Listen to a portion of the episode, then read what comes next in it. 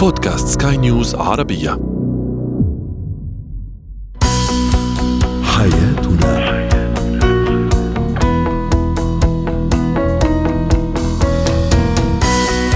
أهلا بكم مستمعينا الكرام إلى برنامج حياتنا برنامجكم اليومي الذي يعنى بشؤون الأسرة وباقي الشؤون الحياتية الأخرى والذي يمكنكم الاستماع إليه عبر منصة البودكاست لسكاي نيوز عربية. معي أنا طيبة حميد.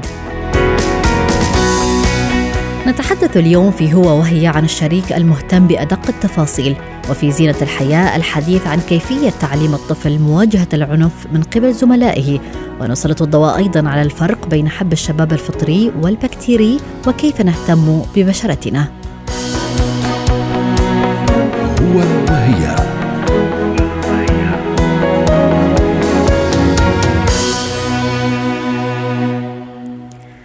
نتحدث إذا عن الشريك الذي يركز في أدق التفاصيل والذي لا يترك شيئا إلا وسلط الضوء عليه وناقش فيه أو انتقده أو قد يتسلط أيضا ليفرض رأيه بشأنه.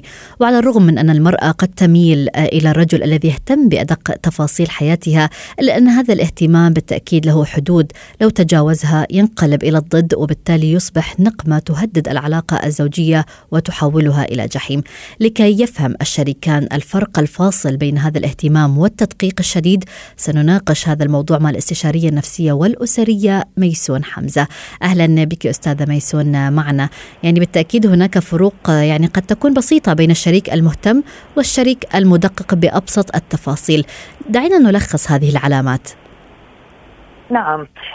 اولا يوجد فرق ما بين الذي يهتم بالتفاصيل من أجل اسعاد وإرضاء الشريك وإرضاء الآخرين ولكي يحظى بصورة محببة في محيطه والشخص الذي يدقق في التفاصيل وهنا ندخل في حالة مرضية.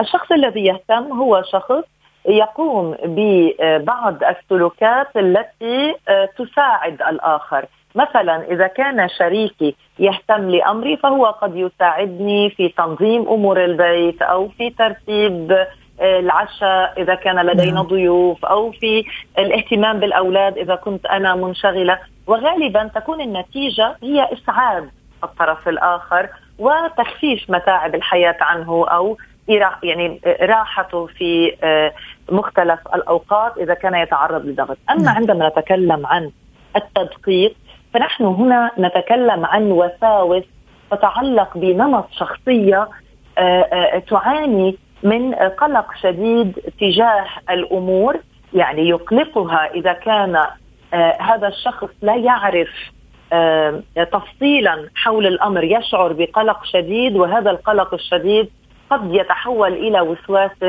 آه، قهري نعم هل هذا الشريك المدقق استاذه ميسون نعم. يعني دائما ما يحرص أن يكون كل شيء مثالي؟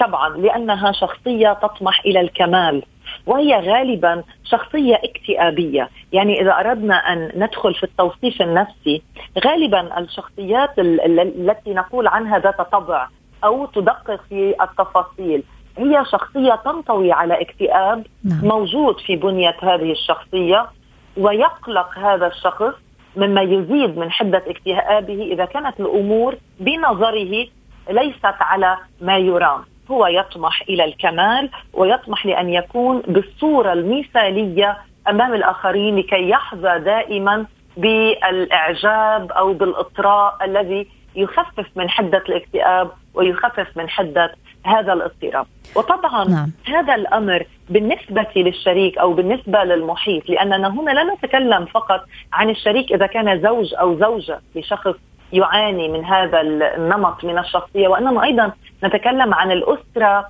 والزملاء في العمل قد يعانون أيضا معه يعني الأمر لا تحمد عقباه فقط بالنسبة للشخص لأنه هذا الشخص الذي يعاني من هذا الوسواس نعم. يرمي ثقل هذا الأمر على الآخرين لأنه بعد مرحلة القلق ومرحلة الاكتئاب من هذا الأمر الذي يقلقه أو البحث عن الكماليات هو يضع الآخر في خانة التقييم السلبي. نعم. بمعنى آه، وهنا آه، نستطيع أن نقول إنه بالنسبة للشخص الوسواسي الذي يعاني من قلق التنظيم والترتيب والتدقيق الآخر يقلقه. وهنا يدخل في علاقة مازنيه وصراعية مع الآخرين. طب إذا كان الشخص مرتبط بهذا الشريك كيف يمكن نعم. أن يتعامل آه، معه؟ وهو بالتأكيد لا يترك لا شاردة ولا واردة إلا وعلق عليها. نعم. آه، آه، نحن نقول دائما إنه لدى هؤلاء الأشخاص الذين يعانون من هذا الاضطراب في الشخصية صعب أن تكتمل الحياة معهم وأن يكمل الشريك معهم إلا إذا خضع لنوع من العلاج النفسي لإعادة الاستقرار. الشريك الذي يكون آه، يعيش مع هذه الشخصية آه، عليه أن يتحلى اولا بالصبر والهدوء وأن يتعلم كيفية التكلم مع هذا الشخص.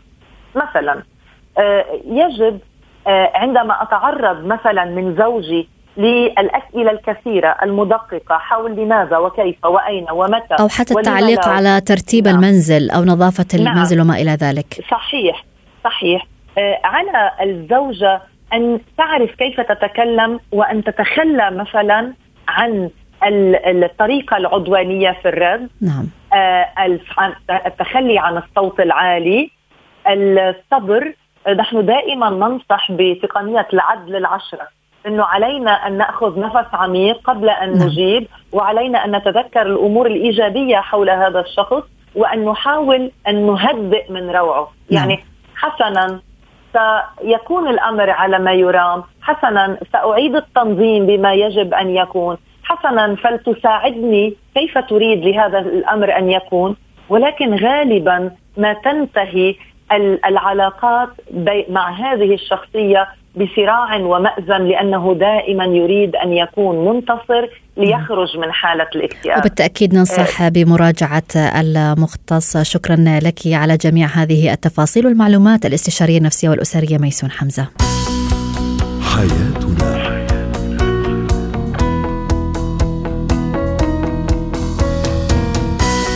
أهلا بكم مستمعينا الكرام من جديد أنتم تستمعون لبرنامج حياتنا برنامجكم اليومي الذي يعنى بشؤون الأسرة وباقي الشؤون الحياتية الأخرى والذي يمكنكم الاستماع إليه عبر منصة البودكاست لسكاي نيوز عربيه معي أنا طيبة حميد.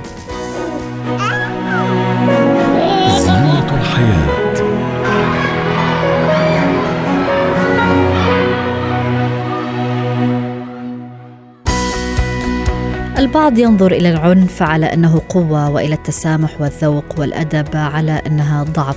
وفي خضم هذه الثقافة التي قد تشجع على العنف تحت نصيحة اضرب من يضربك أو إياك أن تسامح وتضعف تتولد الكثير من الأسئلة منها كيف سيواجه الأهل هذا التحدي تحدي التربية بحيث يكونوا قادرين على تحقيق التوازن وتربية طفل سليم لا يكون عنيف ولا عدواني ولا حتى ضعيف الثقة أو مهزوز. وبالتالي كيف يمكن أن يقنع الطفل بأن الحق لا يؤخذ بالعنف وأن هناك طرق ذكية لاسترداد هذا الحق انطلاقا من هنا طرحنا السؤال التالي على مواقع التواصل الاجتماعي لسكاي نيوز عربية فيسبوك تويتر إنستغرام إذا تعرض طفلك للعنف من قبل زملائه بماذا تنصحه؟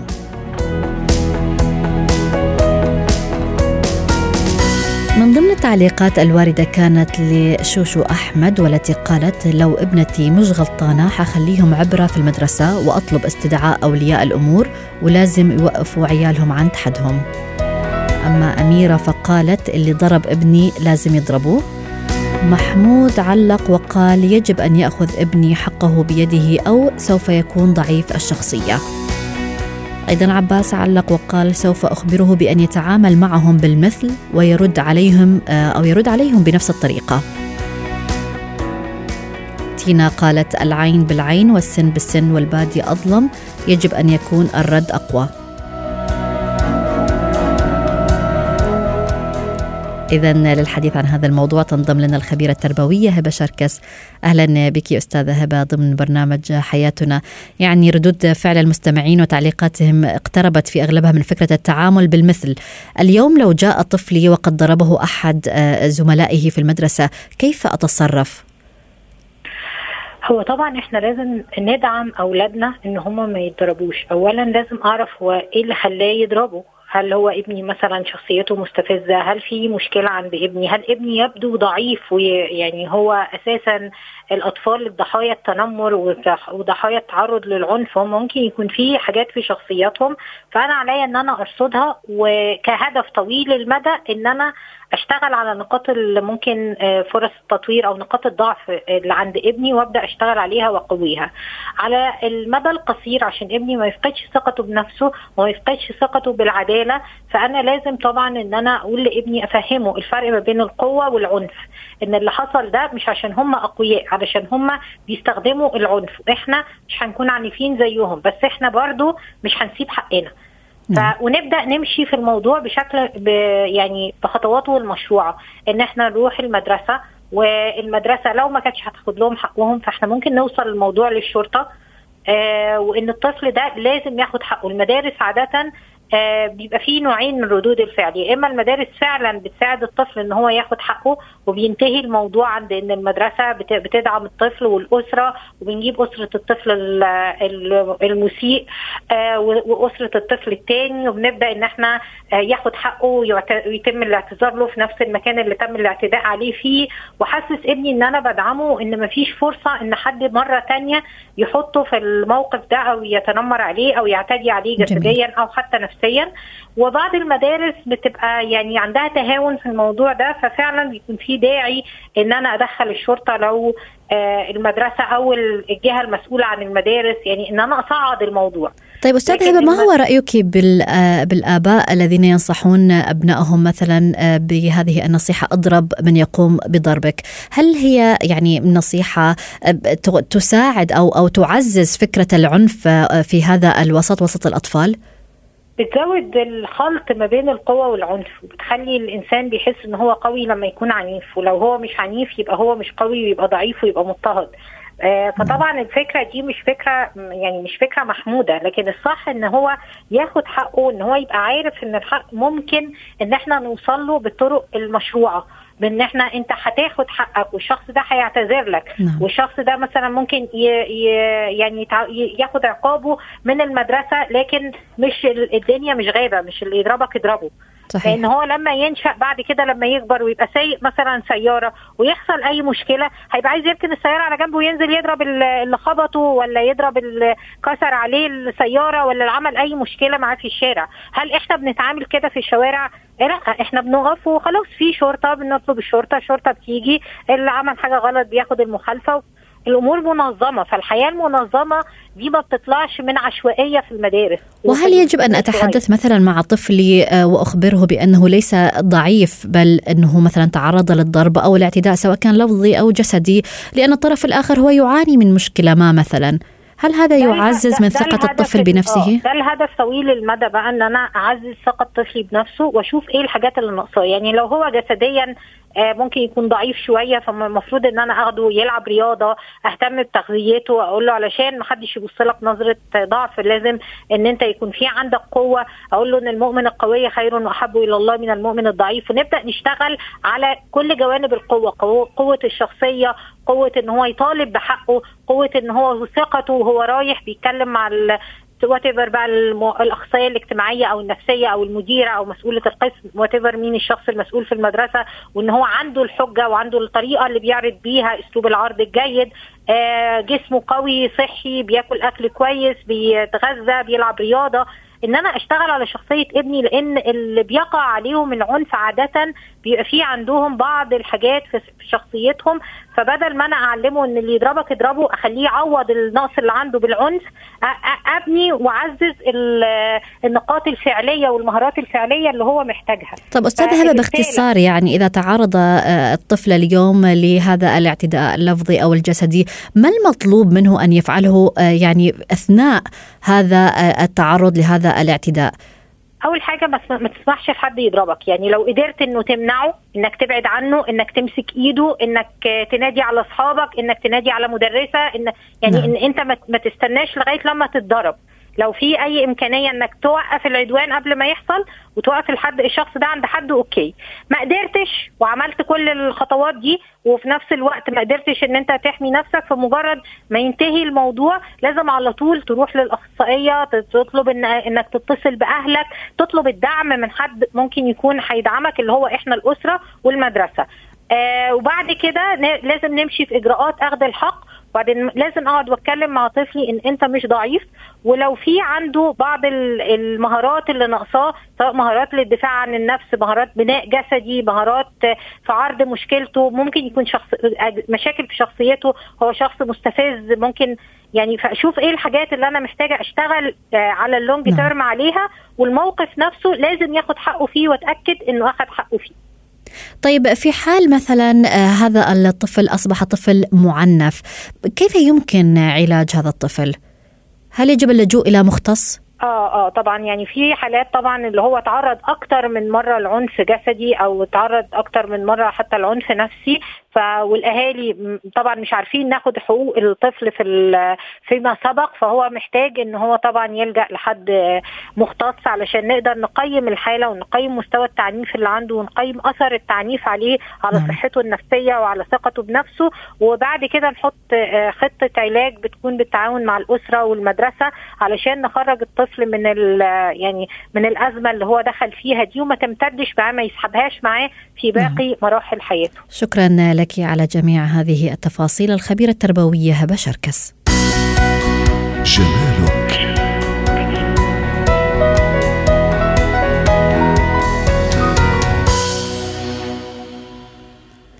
تعد البكتيريا من المسببات الرئيسية لظهور حب الشباب. إلا أن الفطريات أيضا قد تسبب الإصابة بالتهاب بصيلات الشعر والذي يعرف بحب الشباب الفطري. فما هو حب الشباب الفطري؟ وما الفرق بينه وبين حب الشباب البكتيري؟ وما هو العلاج المناسب؟ هذا ما ستجيبنا عليه اختصاصية الأمراض الجلدية والتجميل أميرة الخولي.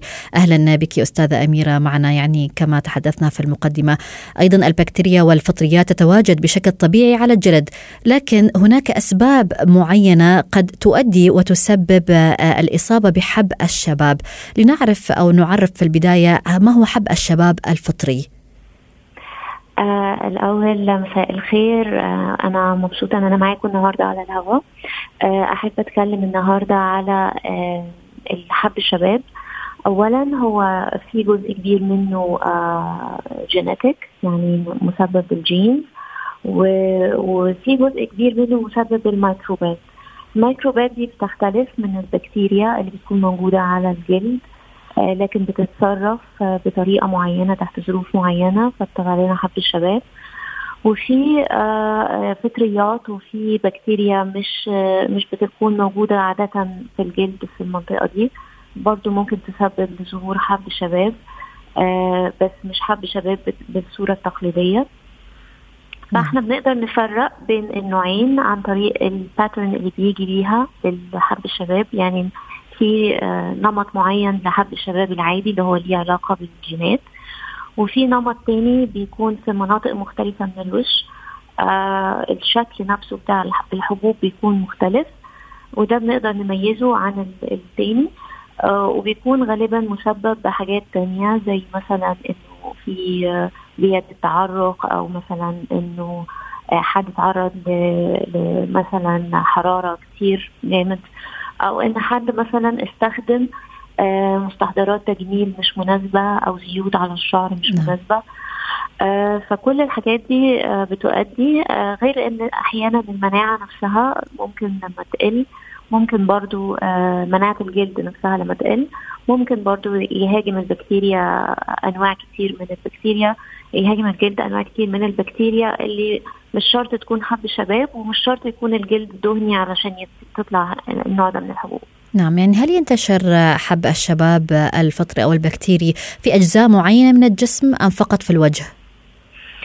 آه ده سؤال مهم جدا لأن قوي أي مريضة بتجيلي عندها حب الشباب أول حاجة بعمل لها انسبكشن آه هي الظهر لازم آه أشوف الظهر وأشوف المنطقة بتاعت الصدر لأن لما بيكون الحب شباب ممتد للمناطق دي ده دليل إن هو آه، بيكون عنيف وبيكون محتاج علاج أقوى من الأنواع الثانية اللي بتكون محددة مثلا الوش أو آه، منطقة آه، صغيرة من الوش نعم هل هناك مثلا نوع بشرة معين يظهر فيها حب الشباب أكثر؟ بمعنى هل البشرة الدهنية يظهر فيها الحب أكثر من البشرة الجافة؟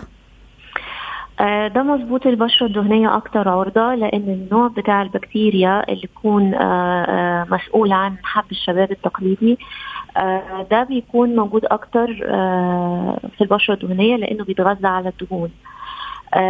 لما بيحصل لخبطة في إفراز الدهون والبكتيريا بتبتدي تنشط نعم. بيبتدي يطلع تطلع الحبوب ولكن البشرة الجافة أحيانا بيطلع فيها حبوب لما يحصل لخبطة برضو في إفراز الدهون اللي في الوش لأن الدهون بتكون الطبقة العازله اللي بتحمي البشرة فلما البشرة الجافة بيقل فيها آه، نسبة الدهون الحامية للجلد بيبتدي يهاجمها برضه بكتيريا بس ما بنقولش عليه حب شباب بنقول عليه آه، حبوب ظهور حبوب. في نعم. طيب أستاذة أميرة كيف يمكن علاج حب الشباب باختصار؟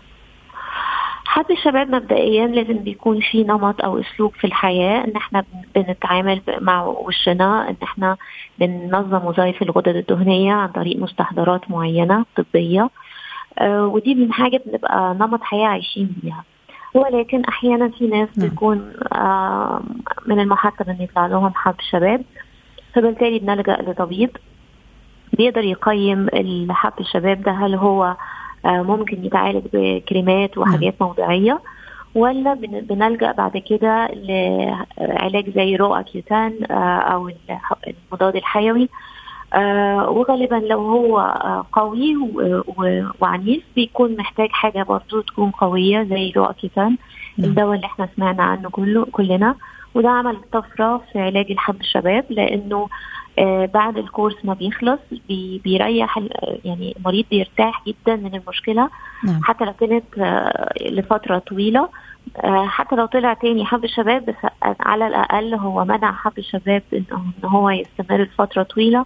ويدمر البشرة. جميل. شكرا لك على جميع هذه التوضيحات اختصاصية الأمراض الجلدية والتجميل أميرة الخولي. حياتنا.